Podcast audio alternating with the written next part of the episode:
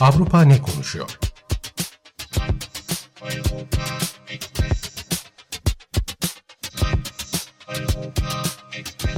Avrupa medyasından yorumlar.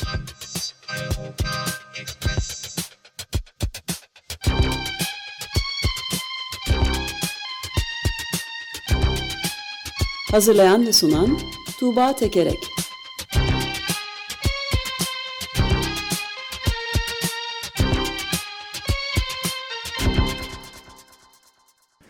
Günaydın Tuğba, merhabalar. Günaydın Ömer Bey. Günaydın. Günaydın Özdeş. Evet, bakalım ne konuşuyormuş Avrupa? Avrupa ne konuşuyor? Eurotopics bültenlerinden derlediğim ilk konu Fransa'da İslam'ın açıkladığı bir beyanname. Bu Macron biliyorsunuz son olarak bu öğretmen Samuel Paty'nin de başı kesilerek öldürüldü. Macron işte ülkedeki bir elden geçirmek, yeniden yapılandırmak ve Fransa İslam'ını yaratmaya hedefliyor. İşte bu Fransa İslam'ı aşırılıklardan, radikal unsurlardan ve yabancı ülkelerin etkilerinden arınmış bir İslam yaratmayı amaçlıyor. Bu kapsamda İslam Konseyi çatısı altındaki Müslüman derneklere de bir çağrıda bulunmuştu. Siz de Fransa İslam'ına ilişkin ilkeler beyannamenizi hazırlayın ve açıklayın demişti.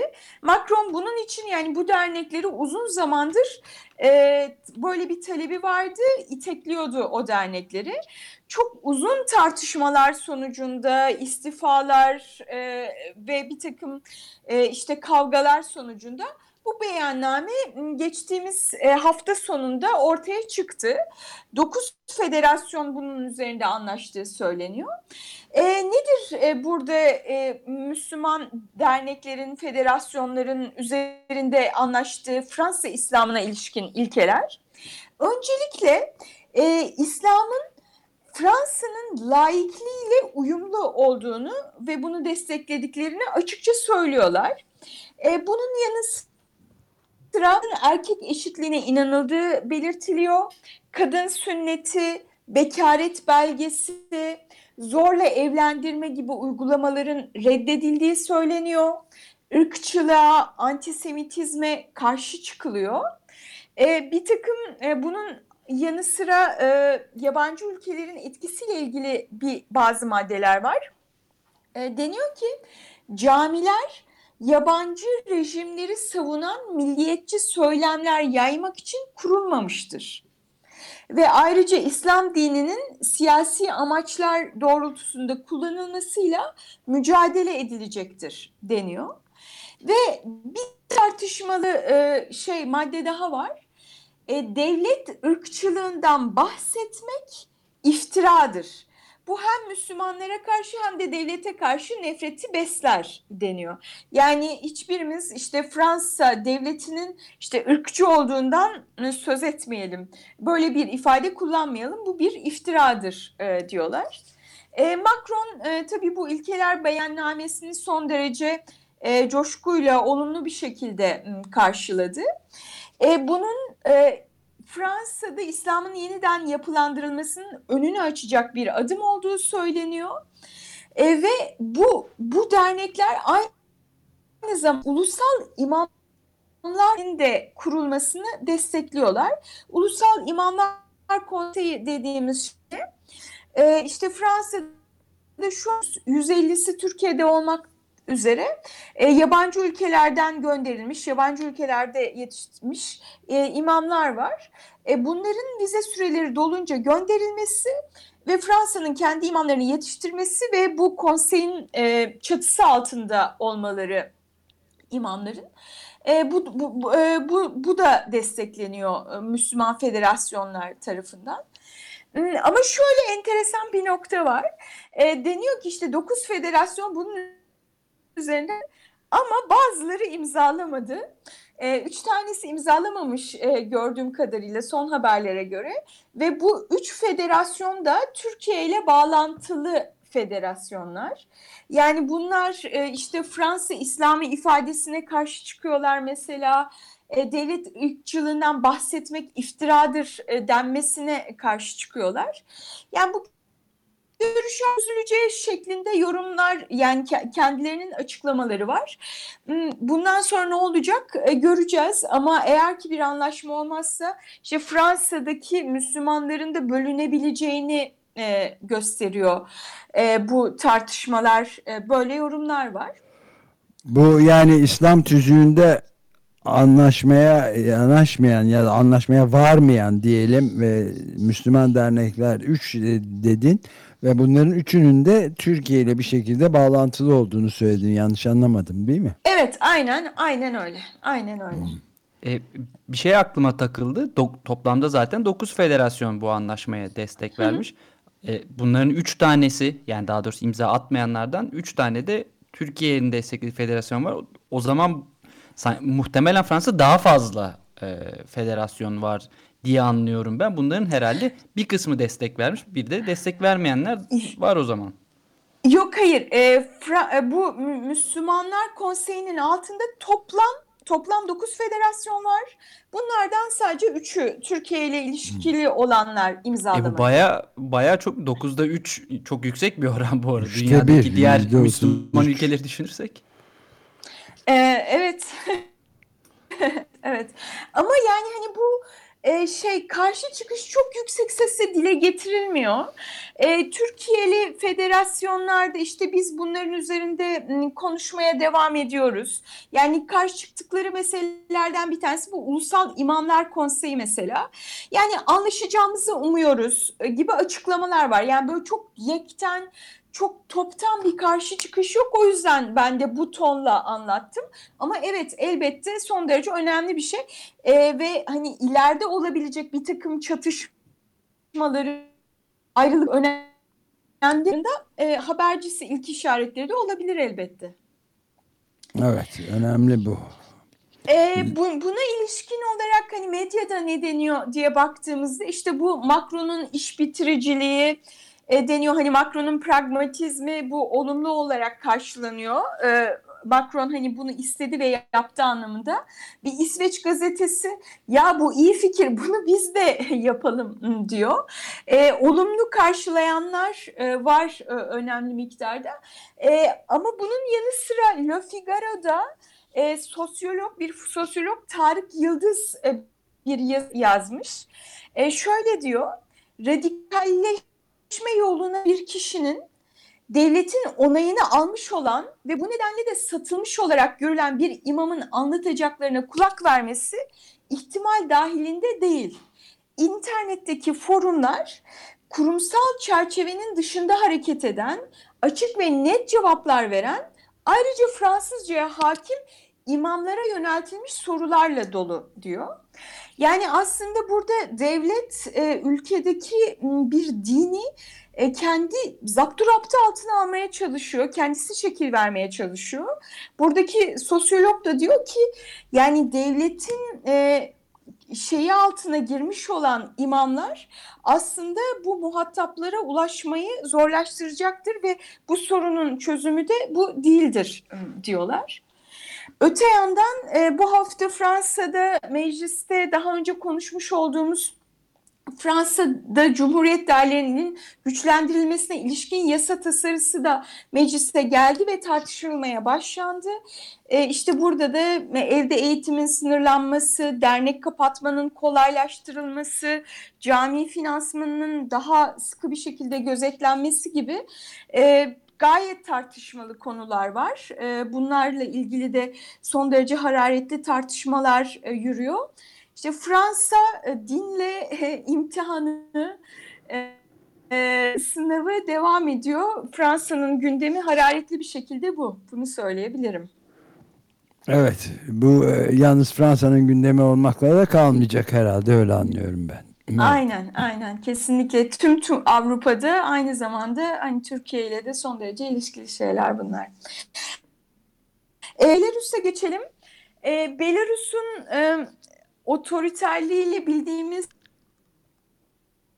diktatör devlet başkanı Lukaşenko Ko zamanda bir buz hokeyi sevdalısı. İşte buz hokeyi oynarken buz hokeyi kıyafetleri içerisinde işte fotoğraflarını falan da görmemiz mümkün. Ve hani çok istediği dünya şampiyonası bu Mayıs ayında Letonya ile birlikte Belarus'ta yapılacaktı. Belarus buna ev sahipliği yapacaktı. Uzun zamandır buna karşı şeyler vardı, tepkiler vardı. Belarus'ta yapılmamalı. İsveç'te afadet şöyle diyor, dünya şampiyonası Lukaşenko'nun şiddet rejiminde yapılacak olursa turnuvaya katılan her takım donmuş kan üzerinde maça çıkacaktır diyordu. Evet. Çünkü yani Lukaşenko rejimi, kanlı bir rejim, muhalifler hapiste, hileli bir seçimle başa gelmiş durumda, aylardır yapılan protestoları görmezden geliyor. Aylardır buna da tepkiler vardı. Nihayet bu şeyin şampiyonanın bir tanesi Skoda dedi ki bu şampiyon ben desteğimi çekiyorum dedi. Bunun üzerine Uluslararası Buz Hokeyi Federasyonu güvenlik nedeniyle şampiyonanın Belarus'ta yapılmayacağını açıkladı. İşte bu kararın güvenlikle açıklanması da utanç verici deniyor. Federasyonun insan hakları ifadesini kullanmaması, işte sponsorlar çekilince ancak oradan ev sahipliğini alıyor olması utanç verici deniyor. Ama tabii ki bu tüm bu konuda alınması gerektiğini düşünenleri genel olarak uluslararası spor camiasını rahatlatan bir karar oldu. Evet. Yani Belarus'taki gelişmeler böyle. Bir yandan protestolar devam ediyor. Bir yandan da böyle yansımalarını görüyoruz.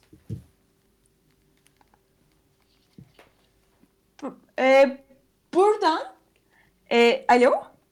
Alo. Evet, alo. Duyuyoruz. Buradan Danimarka'ya geçelim. Danimarka'da da kamu televizyonu DR geçtiğimiz cumartesi günü çocuk kanalında bir çizgi film yayınlamaya başladı. Bu çizgi filmin ismi John Dillerman. Bu çizgi film yayınlanmaya başlar başlamaz da ülkede küçük çaplı bir kıyamet koptu. Çünkü Dillerman demek Danca'da pipi adam adına geliyor.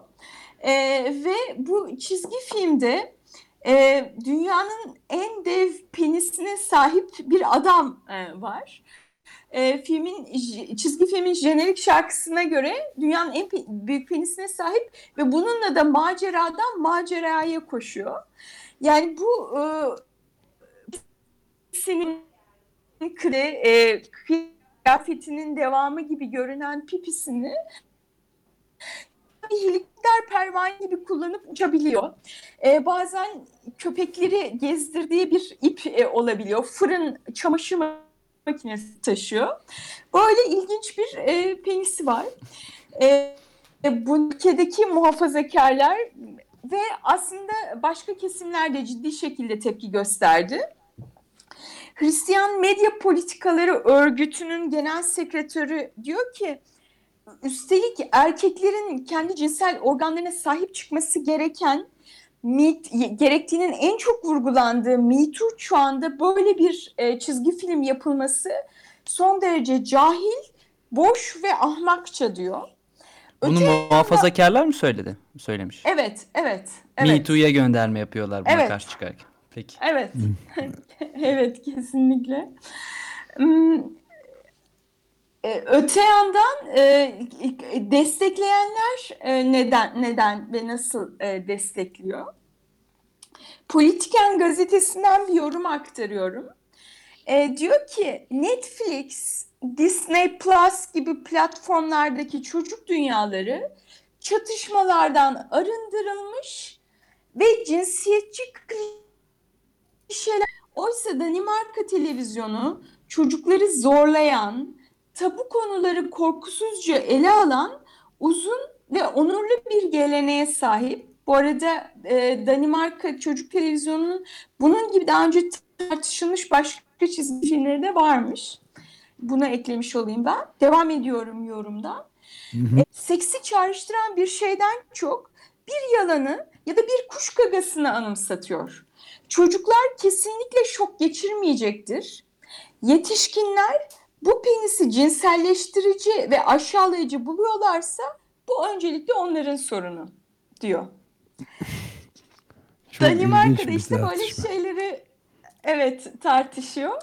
Eurotopics @TR Twitter hesabından da tweetledim. Açık Radyo'da bu programı yapacağımız duyurunun tweetiyle beraber hani bu John Dillerman, John Pipi adam nasıl bir adam diye merak edenler olursa oradan da fotoğrafına bakabilirler. Evet, Danimarka'nın da böyle gündemleri var. Evet, bayağı çeşitlilik arz ediyor Avrupa'nın konuştukları da. Ama dünya böyle bir dünya herhalde zaten. Evet, evet. Gelecek hafta yine böyle bir dünyayı sunmak üzere karşınızda olacağım. Gelecek Perşembe görüşmek üzere. Görüşmek üzere, hoşçakal. Çok teşekkürler. Güle güle.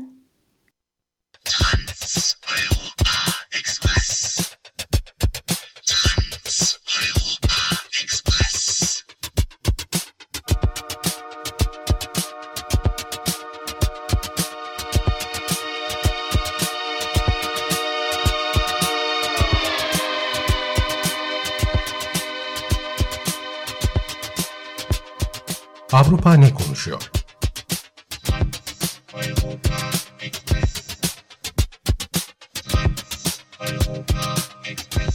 Avrupa medyasından yorumlar.